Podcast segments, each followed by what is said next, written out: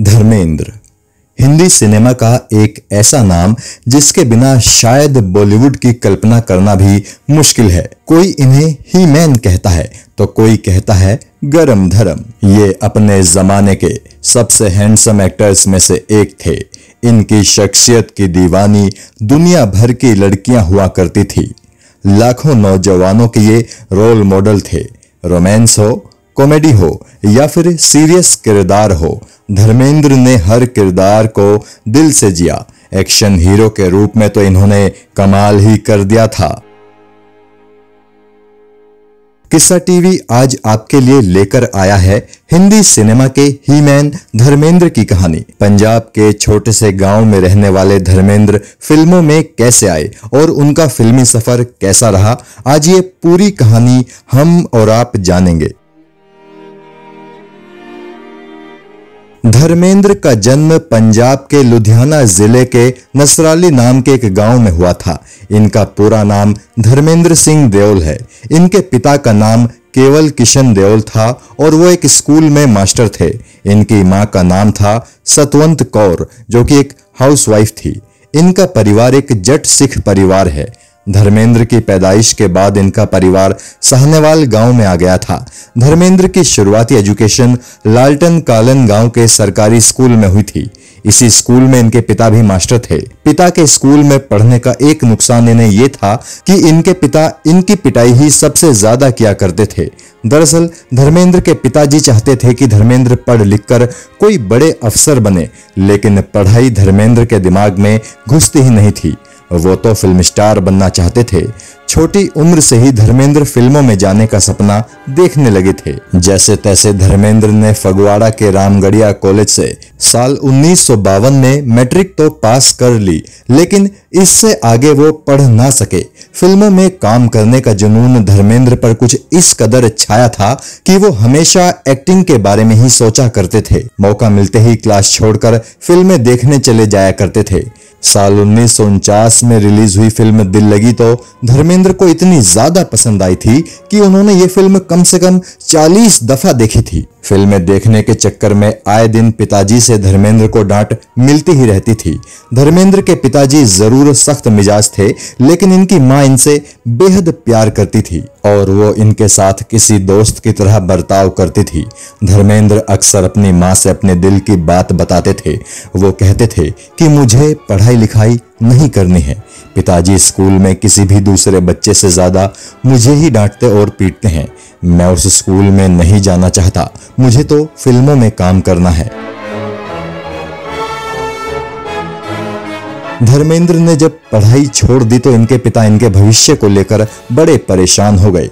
उन्हें समझ नहीं आ रहा था कि आगे चलकर उनका बेटा आखिर करेगा क्या।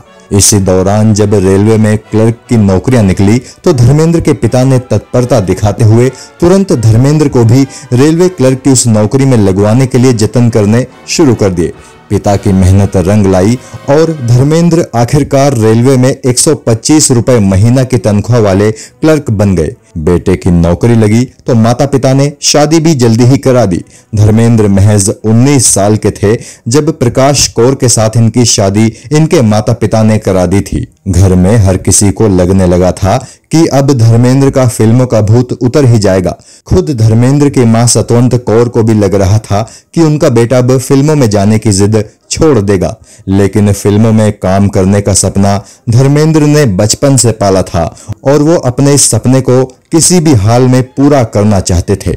धर्मेंद्र अक्सर अपनी पत्नी और अपने माता पिता के सामने कहा करते थे कि चाहे कुछ भी हो जाए, लेकिन वो फिल्मों में काम करने मुंबई जरूर जाएंगे। धर्मेंद्र जब बार बार घर में यही बातें करते रहते तो एक दिन उनकी मां ने उनसे कहा, बेटा जब फिल्मों में काम करने की इतनी ही ख्वाहिश है तो एक एप्लीकेशन ही लिख दो इन फिल्मों वालों को। मां के ये चंद शब्द धर्मेंद्र के जहन में जाकर किसी चुंबक की तरह चिपक गए।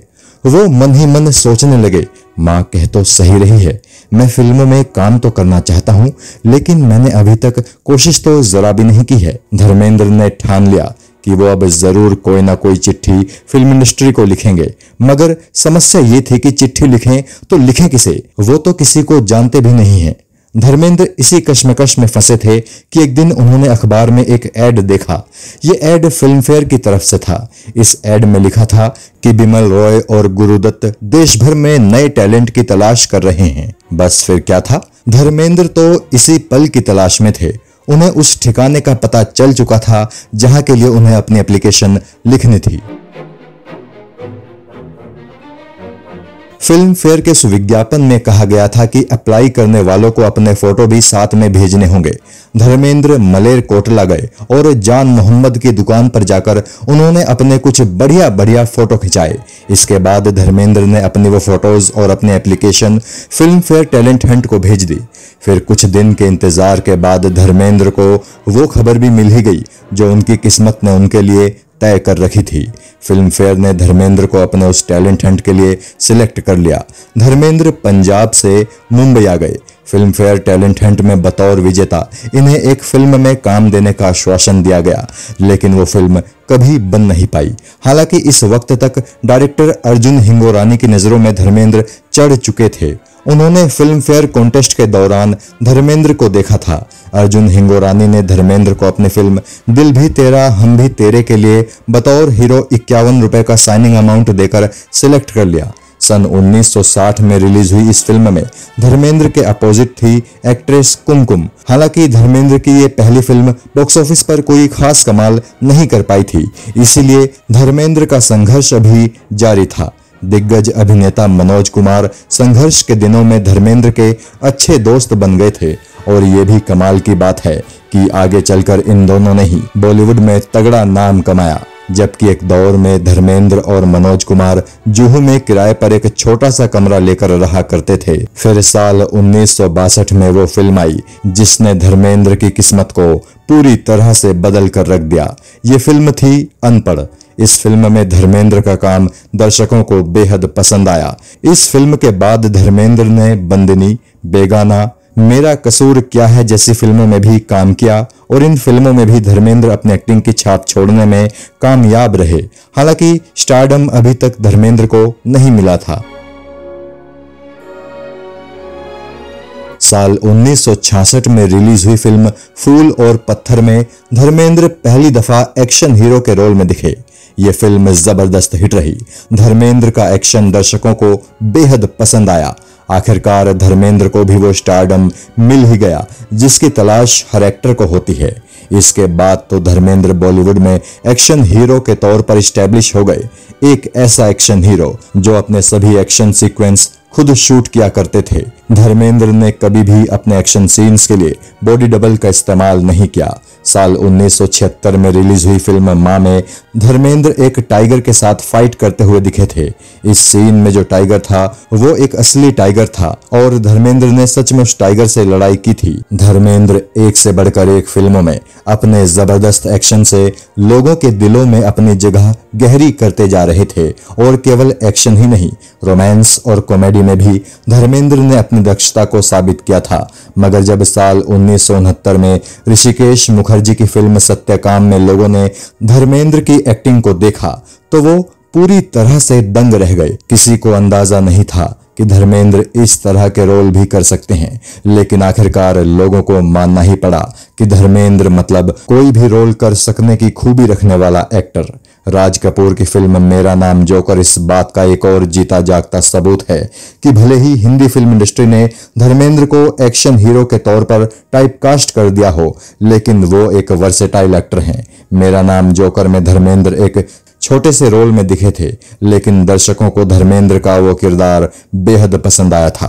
इसके अलावा राजेश खन्ना और वहीदा रहमान की फिल्म खामोशी में भी धर्मेंद्र एक गेस्ट अपीयरेंस में नजर आए थे और छोटे से उस किरदार को भी धर्मेंद्र ने यादगार बना दिया। कुछ ही सालों में धर्मेंद्र फिल्म इंडस्ट्री का बड़ा नाम बन गए। उनके साथ काम करने के लिए अभिनेत्रियां मौके तलाश करती रहती थी। धर्मेंद्र ने अपनी समकालीन तकरीबन सभी बड़ी अभिनेत्रियों संग काम किया था, फिर चाहे वो शर्मिला टैगोर हों या फिर वहीदा रहमान, मीना कुमारी हों या फिर सायरा बानो, मुमताज हों या माला सिन्हा। जीनत अमान हो या फिर आशा पारेख, लेकिन लोगों ने इनकी जोड़ी को हेमा मालिनी के साथ जितना पसंद किया उतना किसी और एक्ट्रेस के साथ नहीं किया। उस वक्त किसी को ये पता भी नहीं था कि बॉलीवुड की ये ड्रीम गर्ल धर्मेंद्र की भी ड्रीम गर्ल है। धर्मेंद्र और हेमा मालिनी ने लगभग अट्ठाईस फिल्में एक साथ की हैं और ये अपने आप में एक रिकॉर्ड है। शोले, जुगनू, सीता गीता, शराफत, राजा जानी, प्रतिज्ञा और रजिया सुल्ताना, ये वो कुछ प्रमुख फिल्में हैं जिनमें धर्मजी और हेमा मालिनी की जोड़ी दर्शकों को बेहद पसंद आई। धर्मेंद्र और हेमा मालिनी का बहुत सारा वक्त एक साथ गुजरता था। दोनों के बीच प्यार का अंकुर फूटने लगा, लेकिन धर्मेंद्र पहले से शादीशुदा थे और उनके दो बच्चे भी थे। धर्मेंद्र और हेमा मालिनी के एक होने में धर्मेंद्र की शादी सबसे बड़ी रुकावट बन रही थी, मगर धर्मेंद्र फैसला कर चुके थे कि चाहे जो हो जाए वो हर हाल में हेमा से शादी करके रहेंगे और आखिरकार साल उन्नीस सौ अस्सी में धर्मेंद्र और हेमा मालिनी ने अपना धर्म बदला और एक दूजे से शादी कर ली। जैसे तैसे इन दोनों की शादी तो हो गई, पर उसके बाद जो कंट्रोवर्सीज हुई वो इस जोड़े के लिए बेहद बड़ी चुनौती बन गई। जहां हेमा मालिनी पर घर तोड़ने के आरोप लगे तो वहीं धर्मेंद्र को धोखेबाज तक कहा गया। धर्मेंद्र की पहली पत्नी प्रकाश कौर ने भी धर्मेंद्र और हेमा मालिनी के बारे में खूब भला बुरा कहा, मगर ये दोनों हर तरह की मुश्किलों में एक साथ पूरी मजबूती से खड़े रहे। फिर वक्त के साथ वो सभी कंट्रोवर्सीज और मुश्किलें खत्म हो गई। धर्मेंद्र और हेमा मालिनी की दो बेटियां हुई, ईशा देओल और आहाना देओल, और इस तरह धर्मेंद्र चार बच्चों के पिता बन गए। साल उन्नीस सौ तिरासी में धर्मेंद्र ने एक फिल्म प्रोडक्शन कंपनी शुरू की जिसका नाम था विजेता फिल्म्स। इस फिल्म कंपनी से ही धर्मेंद्र ने अपने बड़े बेटे अजय सिंह देओल यानी सनी देओल को बॉलीवुड में लॉन्च किया। सनी देओल की पहली फिल्म थी बेताब, जो कि सुपरहिट रही। पहली ही फिल्म से सनी देओल को बॉलीवुड स्टार का दर्जा मिल गया। इसके लगभग दस साल बाद धर्मेंद्र ने अपने छोटे बेटे यानी बॉबी देओल को भी अपनी ही कंपनी विजेता फिल्म से बनी फिल्म बरसात से लॉन्च किया। बॉबी देओल की भी पहली फिल्म जबरदस्त तरीके से सफल रही। धर्मेंद्र ने न केवल अपने बेटों बल्कि छोटे भाई अजीत देओल के बेटे यानी अपने भतीजे अभय देओल को भी बॉलीवुड में फिल्म सोचा ना था के जरिए लॉन्च किया।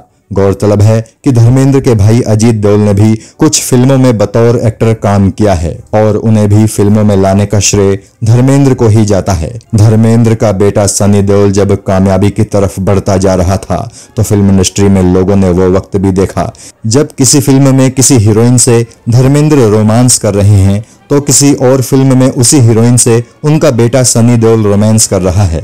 यानी एक वक्त ऐसा था जब धर्मेंद्र और उनका बेटा सनी देओल फिल्मों में एक ही वक्त पर बतौर हीरो काम कर रहे थे। ऐसा वक्त भी आया था जब धर्मेंद्र पर यह आरोप लगने लगे थे कि वो अपने घर के लड़कों को तो फिल्मों में खूब प्रमोट करते हैं, लेकिन वो ये कतई नहीं चाहते कि उनकी बेटियां कभी फिल्मों में काम करें।